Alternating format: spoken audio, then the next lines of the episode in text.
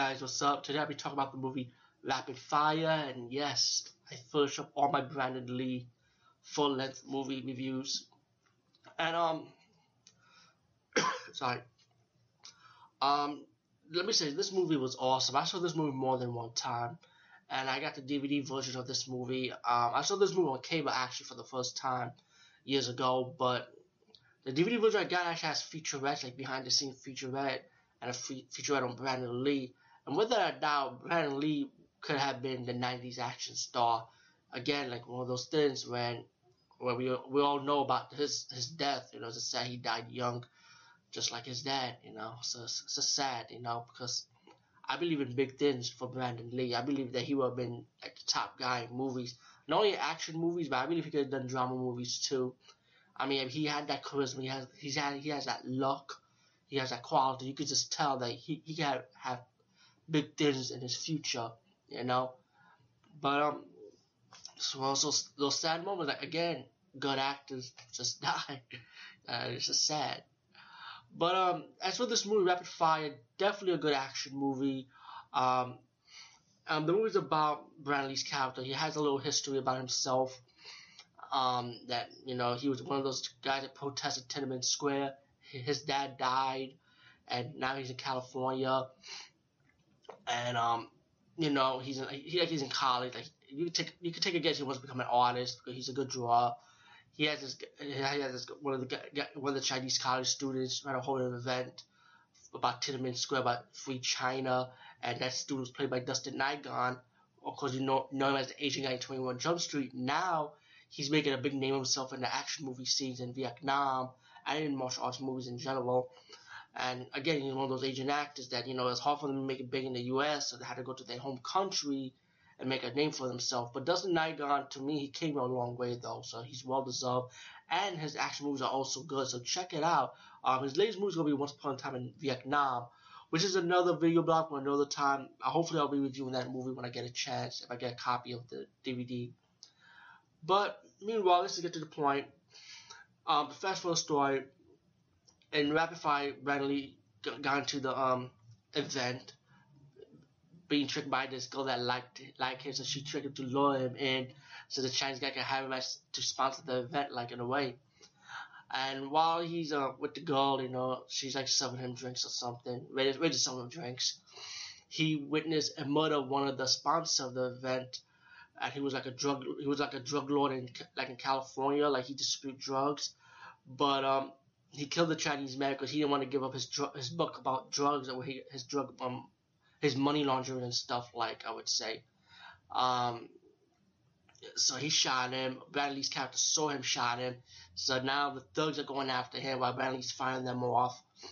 And then once he survived that, the FBI decided to keep him as a witness to Serrano, who's the guy that shot the the Asian guy who sponsored the event because he was a he was a drug dealer himself too. And um, since Serrano was never caught in prison, now Bradley's held only witness to to him. So the FBI is going to protect him against Serrano, but then you got the FBI that was getting paid by Serrano, which is pretty obvious. When they want to kill Bradley, Bradley's character, Bradley's on the run against the against not only the thugs but against the FBI too.